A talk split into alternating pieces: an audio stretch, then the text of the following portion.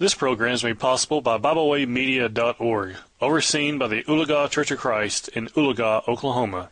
You're listening to Opening the Scriptures with Don Boyd. Welcome to the program today. This is Don Boyd with the Moody Church of Christ. I want to welcome you to Opening the Scriptures. We're going to continue in our studies in the book of Job today, and we're going to be beginning in God's speech to Job here in chapter 38, verse 25, continuing uh, God continuing to ask Job various questions. In Job 38, 25, he says, Job, who cut the channel for rain to fall from the thunder clouds and made the way for lightning. Wayne Jackson, on page 129 of his book, The Book of Job, made this comment, and I quote the text seems to indicate that there was a connection between lightning and the formation of raindrops. When fast rising air rubs against water droplets in a cloud, the top of the cloud becomes negatively charged. If the fast rising air is strong enough to rip the cloud apart so that each half has a different electrical charge, lightning occurs. Scientists believe that the electricity and lightning causes tiny droplets of water vapor to combine and thus form rain, unquote. But apparently they still do not know, just as Job did not know. In Job 38, 26 and 27, God says that He causes the rain to fall in the wilderness where no human is. Job 38, 26 and 27. To cause it to rain on the earth where no man is, on the wilderness wherein there is no man, to satisfy the desolate and waste ground, and to cause the bud of the tender herb to spring forth. So God's gracious providence extends to His entire creation, not just human beings. This rain is where no man can be pretended to be causing this rain. So, Job, do you know where and when it should rain? In verse 28, God asked Job, Is there a father that produces the rain? Job 38 28. Hath the rain a father, or who hath begotten the drops of dew? Man is not the father of rain and dew. God is, and man cannot make rain as some have claimed in the past. Only God can do that.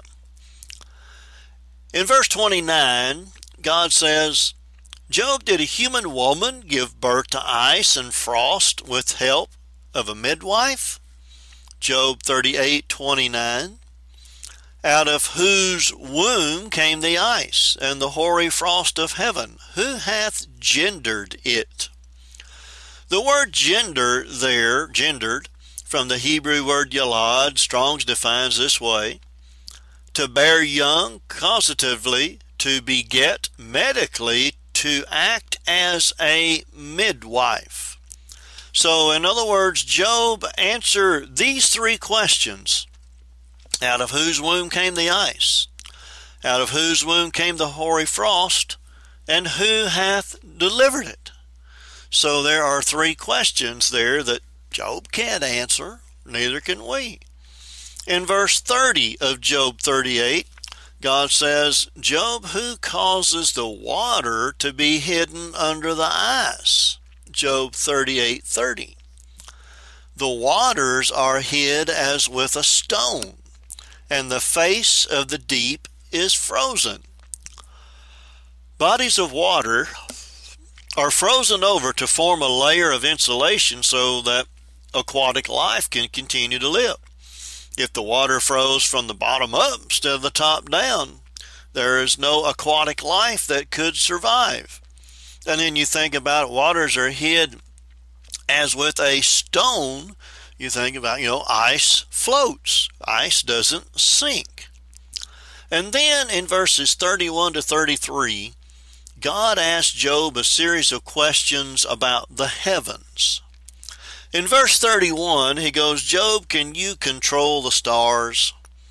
Job 38 31.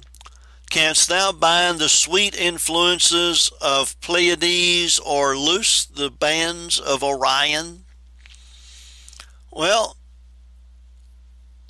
in the literal translation of the Bible, it says this Can you bind the bands of the Pleiades or loosen the cords of Orion? Pleiades is a group of seven stars that are bound together and move together through space.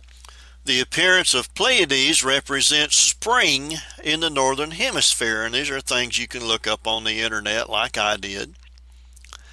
Now, of Orion, Wayne Jackson made this comment, and I quote, and this is on page 129 of his book Orion is very a very outstanding constellation of stars that appear as a group to the naked eye, but they are actually vast differences apart in the fact and are in fact unassociated, hence loosed.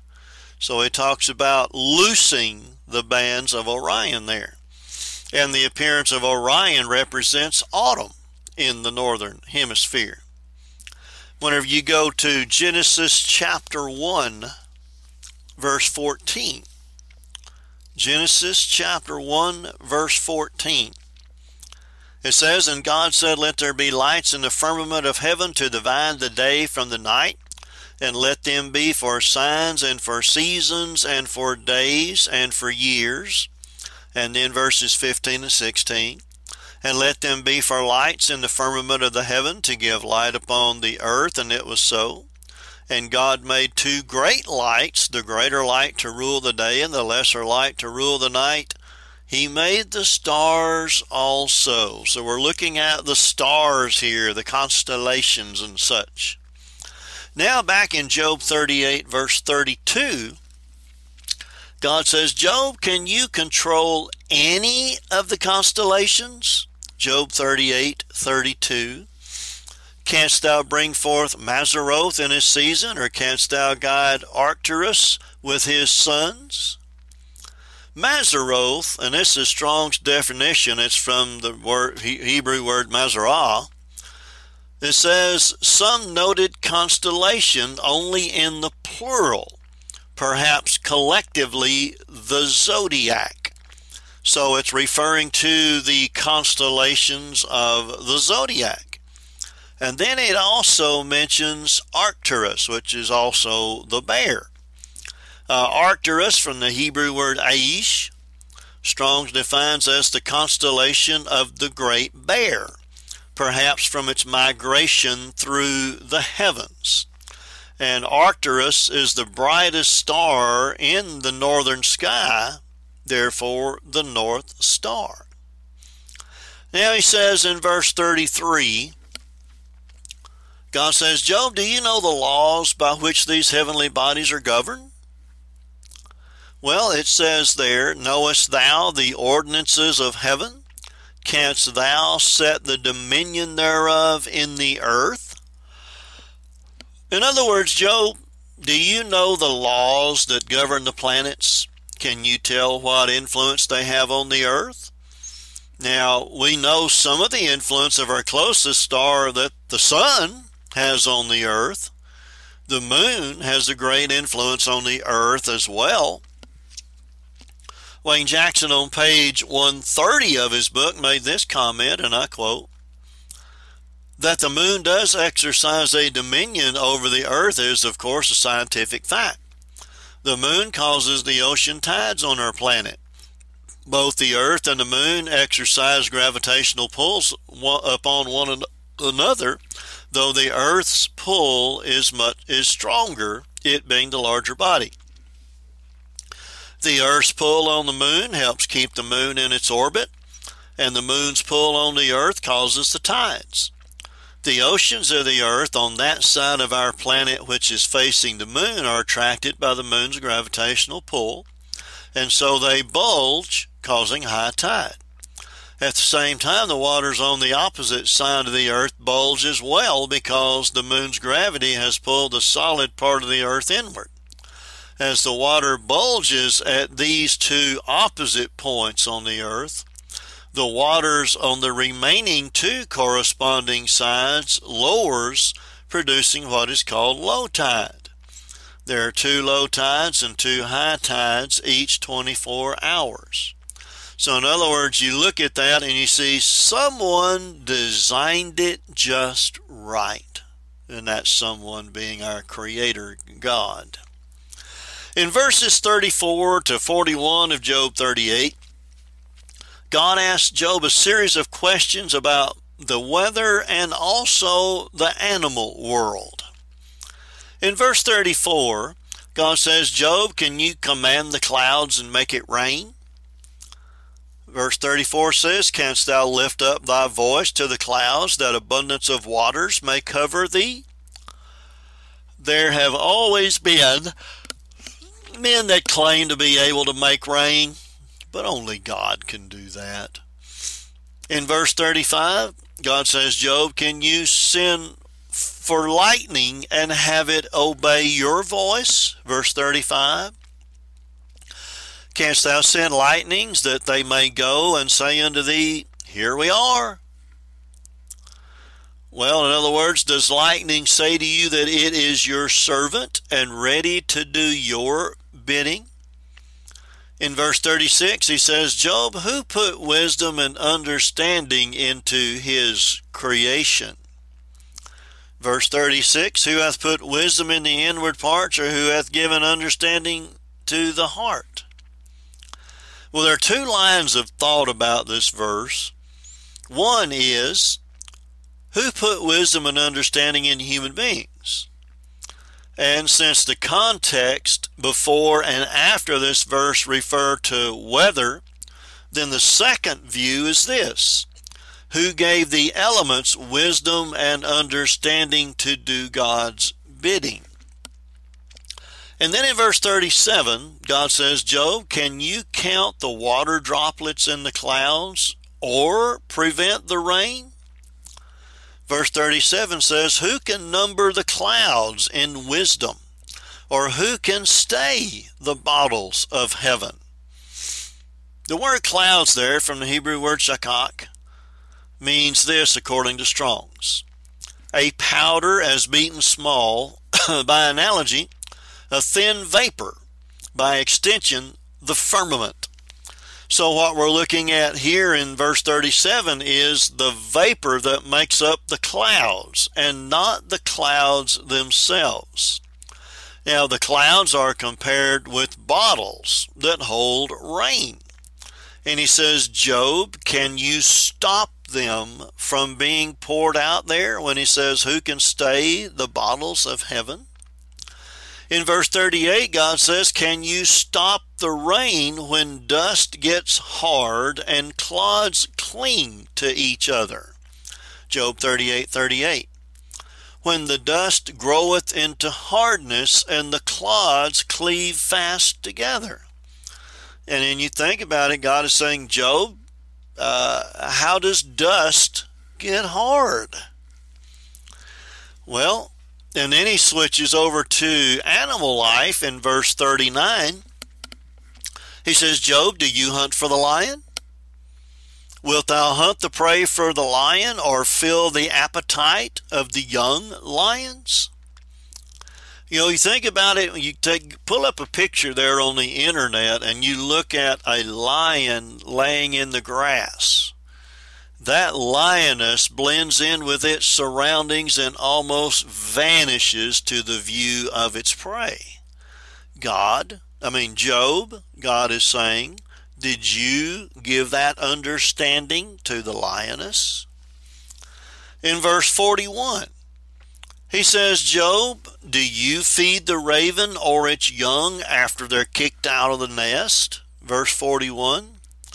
Who provideth for the raven his food? And when his young ones cry unto God, they wander for lack of meat. Albert Barnes quotes this way. He says, Stubitzer suggests that the reason why the raven is specified here rather than other fowls is that it is an offensive bird and that God means to state that no object however regarded by man, is beneath his notice. He carefully provides for the needs of all his creatures, unquote. And then also Barnes makes this comment, and I quote, Bochart observes that the raven expels the young from the nest as soon as they're able to fly. In this condition, being unable to obtain food by their own exertions, they make a croaking noise, and God is said to hear it and to supply their needs. Unquote. So in chapter 38, God is asking Job basically this Do you know this and this and this and this? If not, why are you questioning me? God continues his questioning of Job about the animal world in chapter 39. so God has asked Job many questions that Job can't answer. God questioned Job about the universe, the animal kingdom, the weather. In chapter 39, God will continue his questions on the animal kingdom to show Job and us that we have no right to question the God of heaven. First of all, in Job 39, verses 1 to 4, God asked Job what he knows about the wild goats and their behavior. He says in verse 1 Job, do you know when the wild goats bring forth their young? Knowest thou the time when the wild goats of the rock bring forth? Or canst thou mark when the hinds do calve? You know, Job might know the answer for domesticated animals, but not for this animal. The wild goats are animals that roam on inaccessible cliffs far from where people could observe them. Now, the word hinds here may refer to deer, but here it probably refers to the wild goat. And the word hinds there, translated from the Hebrew word ayala, it Strong's just says simply means a doe. Albert Barnes says, quote, God knew all their instincts and habits, and on the inaccessible cliffs, in the deep dell, in the deep dark forest, he was with them, and they were the objects of his care.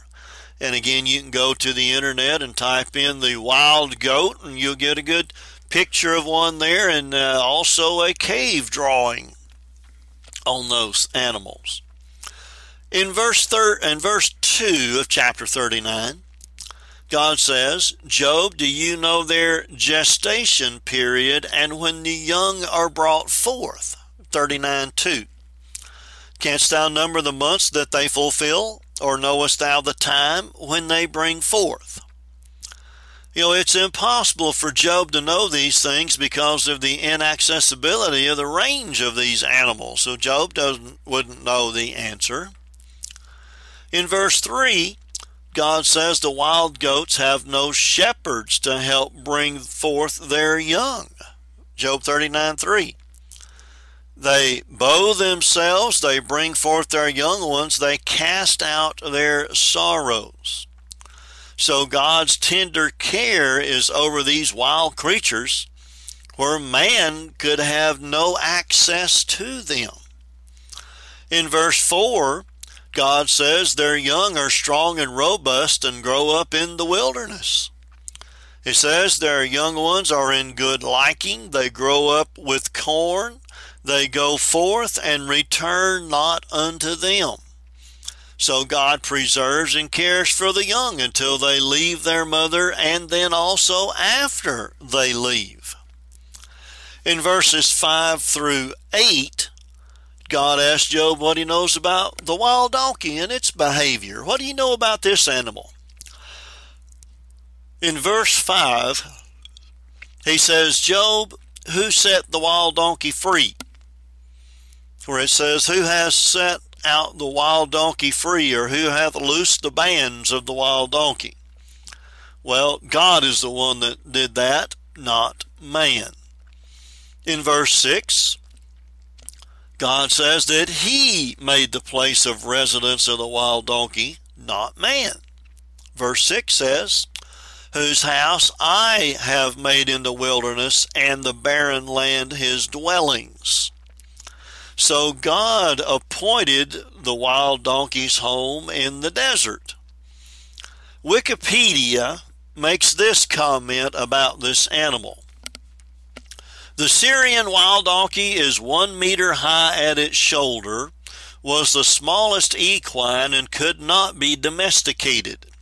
Its coloring changed with the seasons, a tawny olive coat for the summer months, and a pale sandy yellow for the winter. It was known, like other onagers, to be untamable and was compared to a thoroughbred horse for its beauty and strength. And again, that's from Wikipedia. In verse 7, the wild donkey is not subject to restraint. Chapter 39 of Job, verse 7. He scorneth the multitude of the city, neither regardeth he the crying of the driver. Well, this animal chose to be alone and free in the wilderness without any kind of a driver. Wikipedia also makes this comment about the wild donkey, and I quote Xenophon states that horsemen would occasionally chase the donkeys, with the donkeys easily able to outrun the horses. He said that the donkeys would only run a short distance ahead of the horses before stopping, waiting for the horses to get closer, and then running ahead yet again. He described the donkeys as impossible to catch without careful planning, unquote. And then in chapter 39, verse 8, God says the wild donkey ranged through the mountain for food that God provided chapter 39, verse 8. The range of the mountains is his pasture, and he searcheth after every green thing. So again, man does not provide food for the animal here, it is God that does that. Now, in verses 9 through 12 of chapter 39, God asked Job if he can tame the wild ox. So in verse 9, he just starts out by saying, Job, can you domesticate the wild ox? Chapter 39, verse 9 says, Will the unicorn, the American Standard translates that word, wild ox, be willing to serve thee or abide by thy crib? The word unicorn here, translated from the Hebrew word reem, and Strong's defines that word as wild bull from its conspicuousness. Brown Driver Briggs' Hebrew definitions gives this definition of the word. Probably the great aurochs or wild bulls which are now extinct. The exact meaning is not known. Wayne Jackson on pages 82 and 83 of his book makes this comment, and I quote most scholars believe the word here refers to a large, fierce ox of the ancient world that is now extinct. The translators of the Septuagint rendered riem by the term monokeros, or one horn, on the basis of representations of the wild ox in strict profile, which they found in Babylonian and Egyptian art. It has thus found its way into the King James Version as unicorn, and this is incorrect. So the wild ox, when the bulls would stand sideways, they would appear to have a single horn. Again, which is probably why the King James translators use the word unicorn. Well, the there's a picture on the internet of a wild aurochs here, a bull in the museum, zoological museum in Copenhagen. Kind of gives you an idea.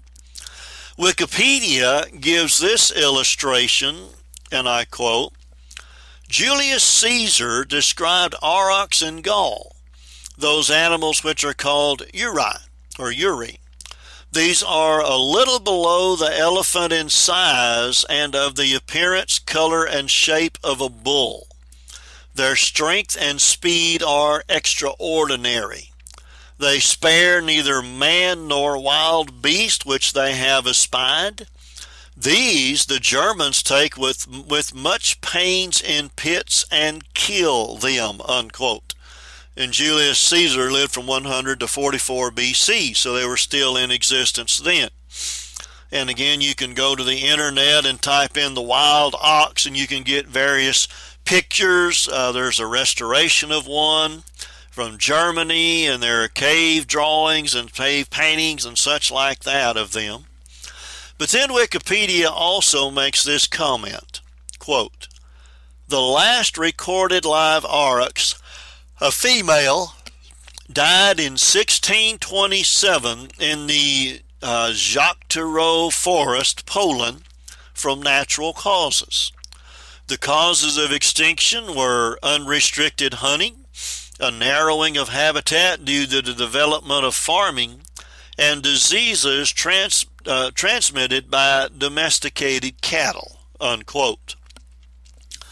Well, you can look at a picture there and it shows that the bull of the aurochs was six feet tall at its shoulder. So that's a huge animal. In Job 39:10, God says, Job, can you bind the wild ox or use him to plow your fields? Job 39:10.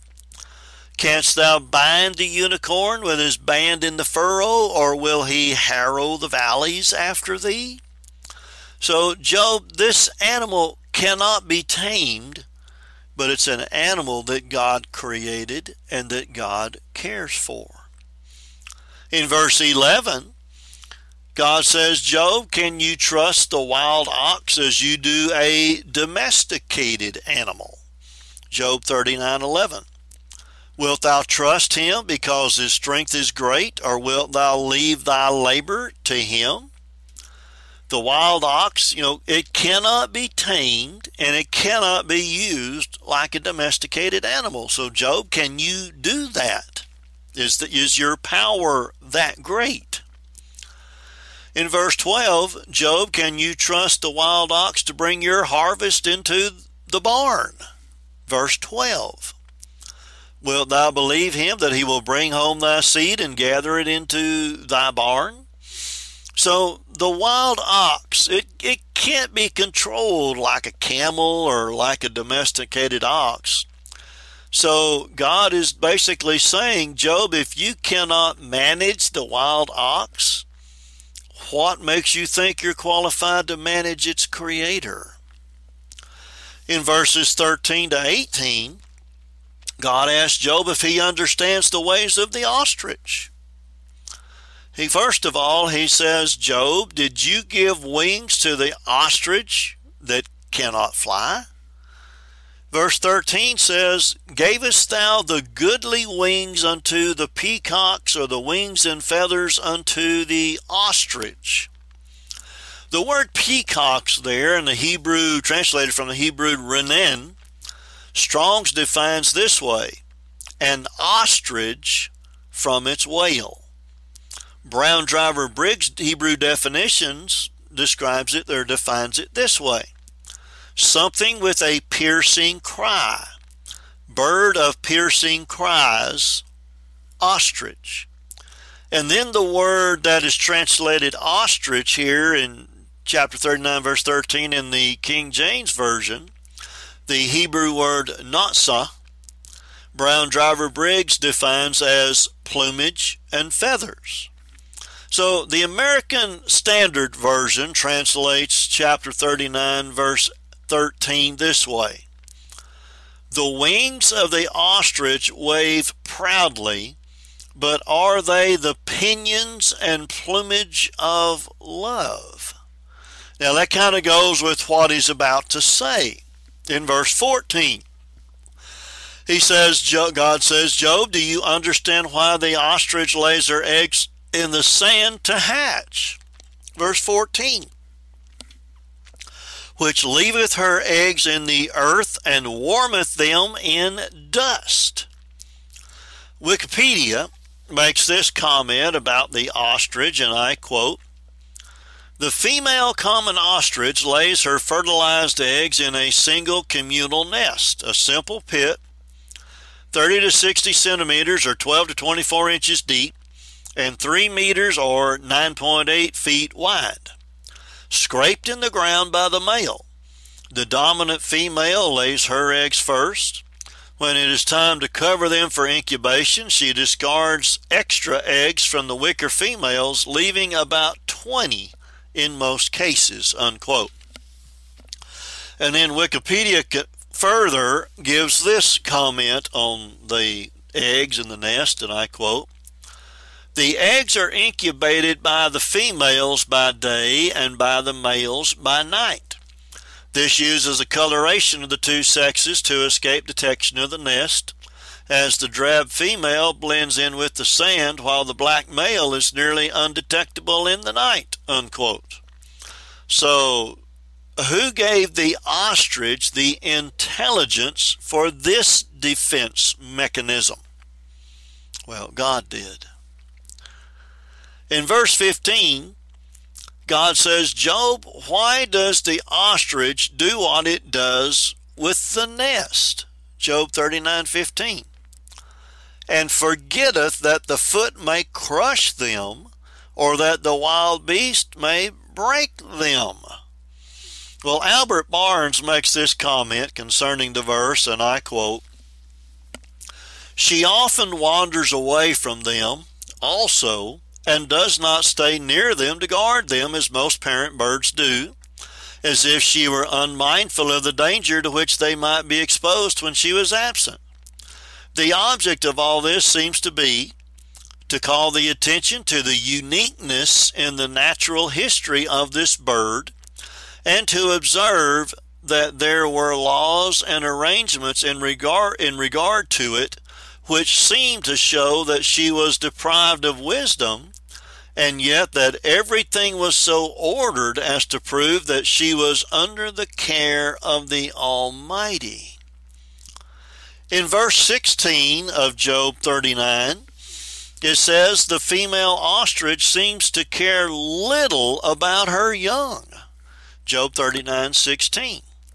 She is hardened against her young ones as though they were not hers. Her labor is in vain without fear.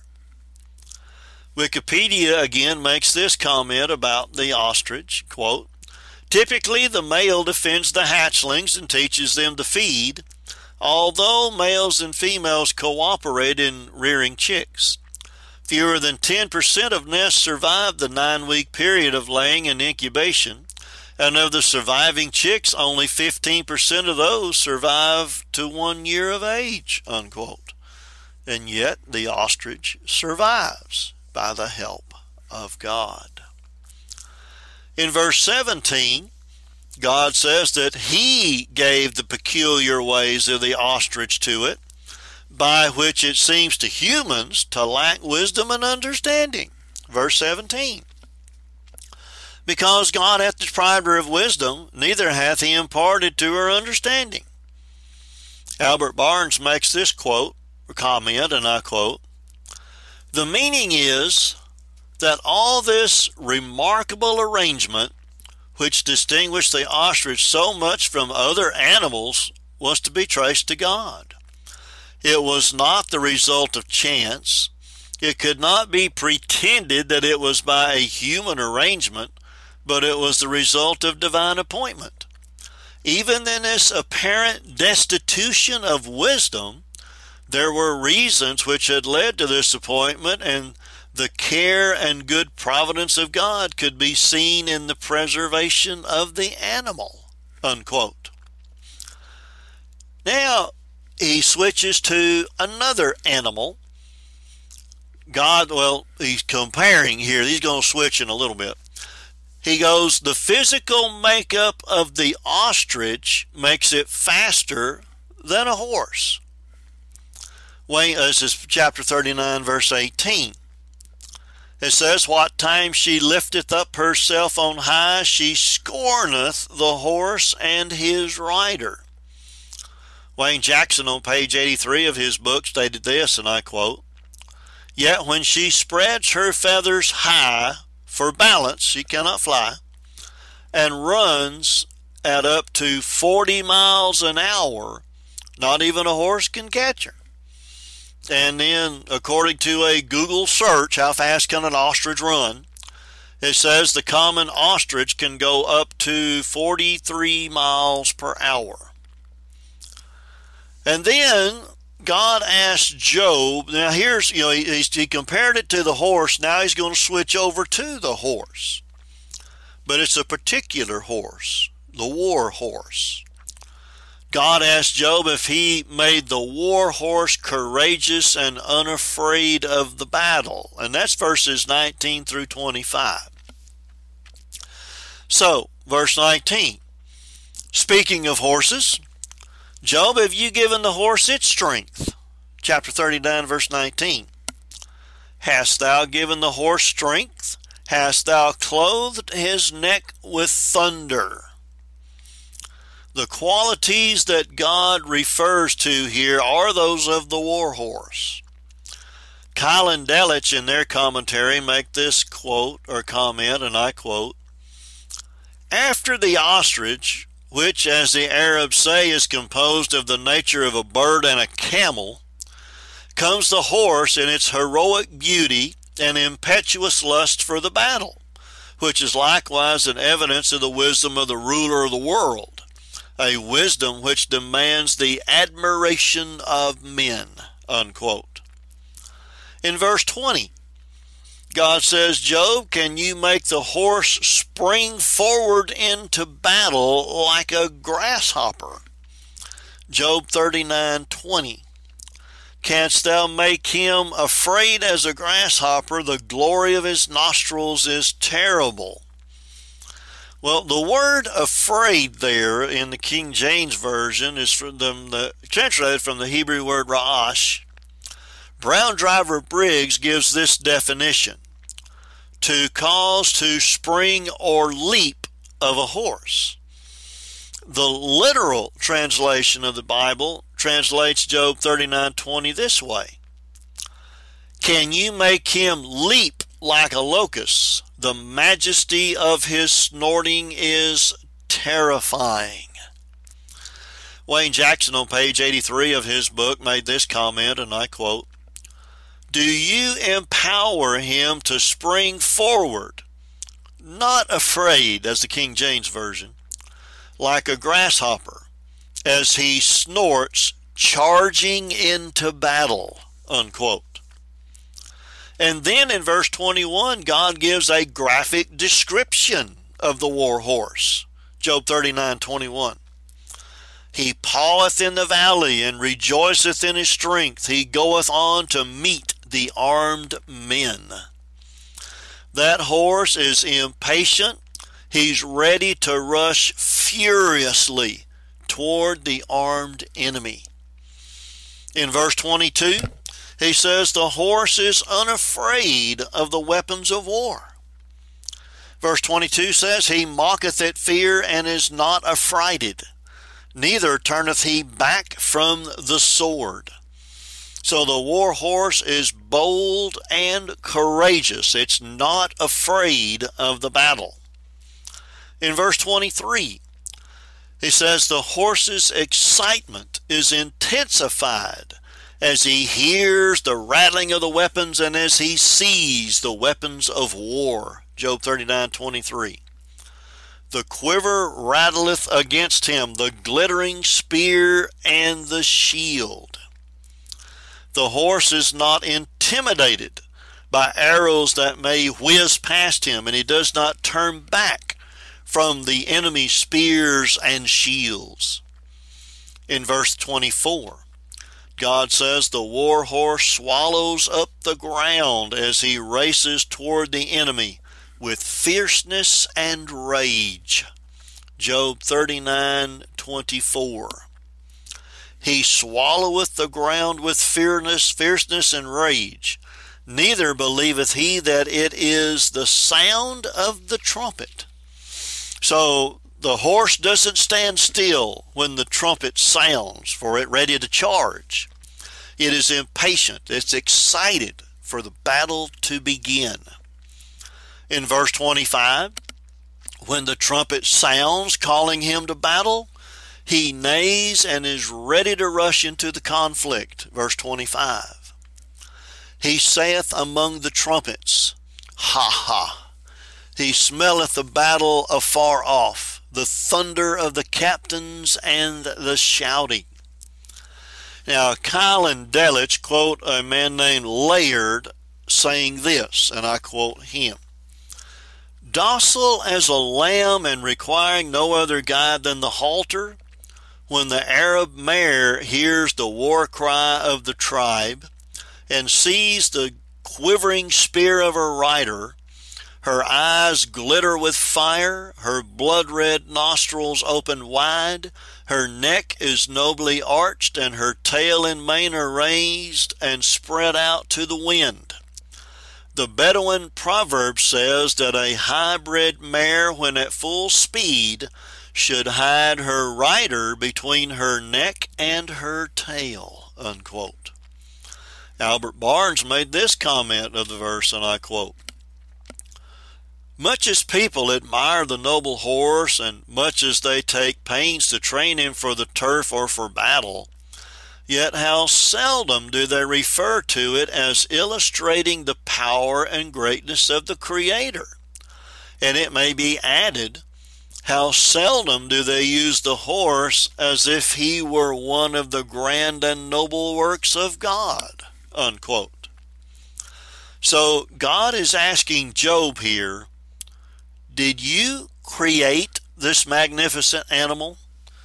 Do you know what makes it behave in the way that it does? Well, in verses 26 to 30, Job or God asked Job what he had to do with the actions and physical traits of the birds of prey. In verse 26 of chapter 39, he says, Job, did you teach the hawk how to fly? Job 39 26. Doth the hawk fly by thy wisdom and stretch her wings toward the south? Wayne Jackson made this comment concerning this verse on page 84 of his work, The Book of Job. Quote, Bird expert Peter Farb writes, Hawks exhibit just about every technique to be seen in the world of flight. Or did Job program the hawk in her migration route to the south?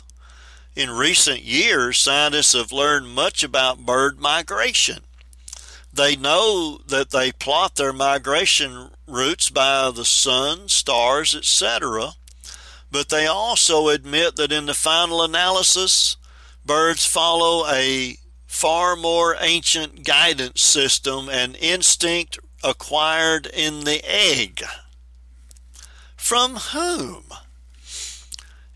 Instinct is a word to cover our ignorance, unquote.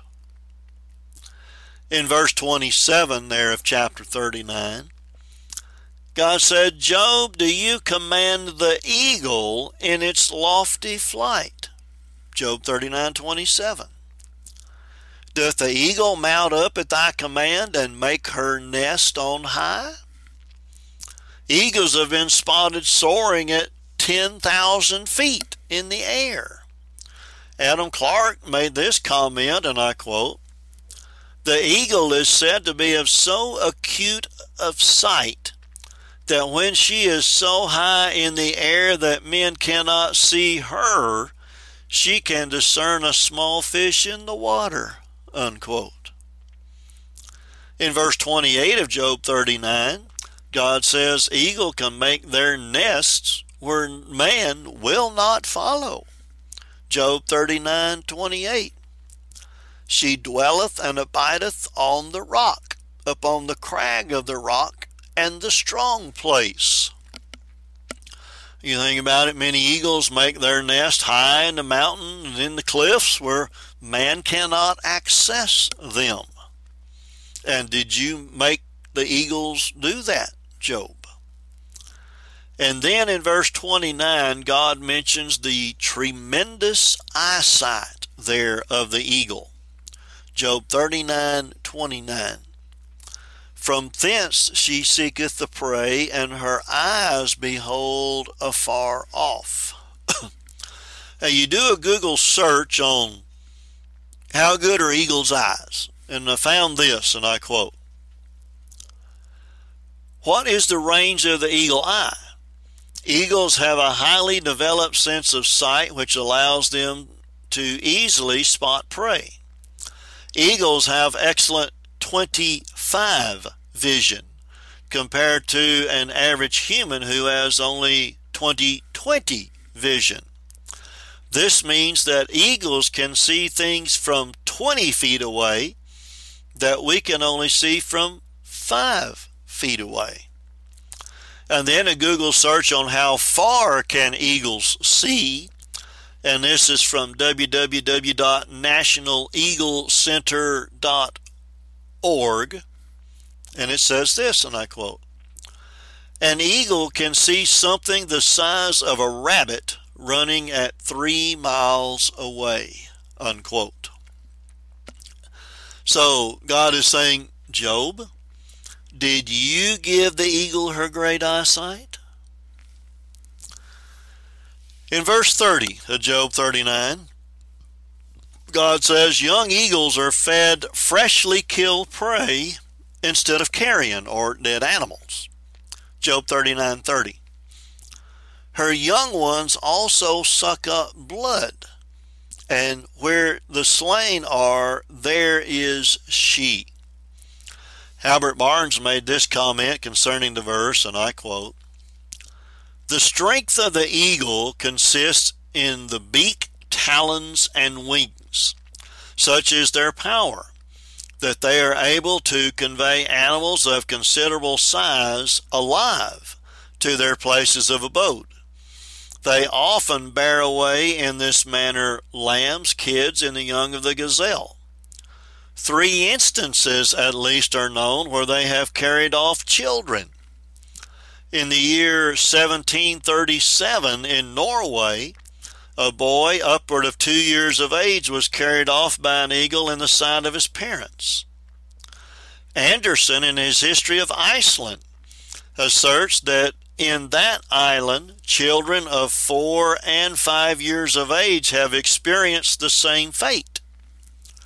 And Ray mentions that in one of the Orkneys, an infant of a year old was seized in the talons of an eagle and convey, conveyed about four miles to its eyrie or stronghold, and that's in Edinburgh Encyclopedia. The principal food of the young eagle is blood, unquote. And then it also says, Where the slain are, there is she. Albert Barnes made this comment concerning this verse or this part, and I quote Hebrew the slain, referring perhaps primarily to a field of battle where horses, camels, and human beings lie in confusion. It is not improbable that the Savior had this passage in view when he said, speaking of the approaching destruction of Jerusalem, for wheresoever the carcass is, there will the eagles be gathered together. Unquote. Oh, excuse me, Matthew 24 28, then, unquote. So, in this chapter, God is basically asking Job, What can you tell me about the animal kingdom? Why do they do what they do? How do they do what they do? Answer me if you know. And God is going to continue his questioning of Job in chapter 40. And this is a good spot for us to stop the lesson today. So we're going to end there uh, at the end of chapter 39. And Lord willing, we'll begin in Job chapter 40 in our next lesson. But again, this is Don Boyd with the Moody Church of Christ. I want to thank you for tuning in today to Opening the Scriptures. We look forward to being with you next time. When you're in Moody, Missouri, you're invited to visit the Moody Church of Christ, located on Highway E in Moody, Missouri. The congregation there meets on Sunday morning at 10 a.m. for Bible class, 11 a.m. for worship, and then again at 6 p.m. for Sunday evening worship. They also meet at 6 p.m. on Wednesday night for Bible study. We thank you for tuning in today. We hope you enjoyed this program. You can find out more about Byway Media by visiting us at bywaymedia.org. You can also find us on several uh, social media platforms now. You can find us not only on Facebook, but you can also can find us on Tumblr. You can also find us on the Twitter alternative known as Telegram and on the Facebook alternative known as MeWe. We hope you enjoyed this program. We hope you will share with others. And as always, we thank you for listening.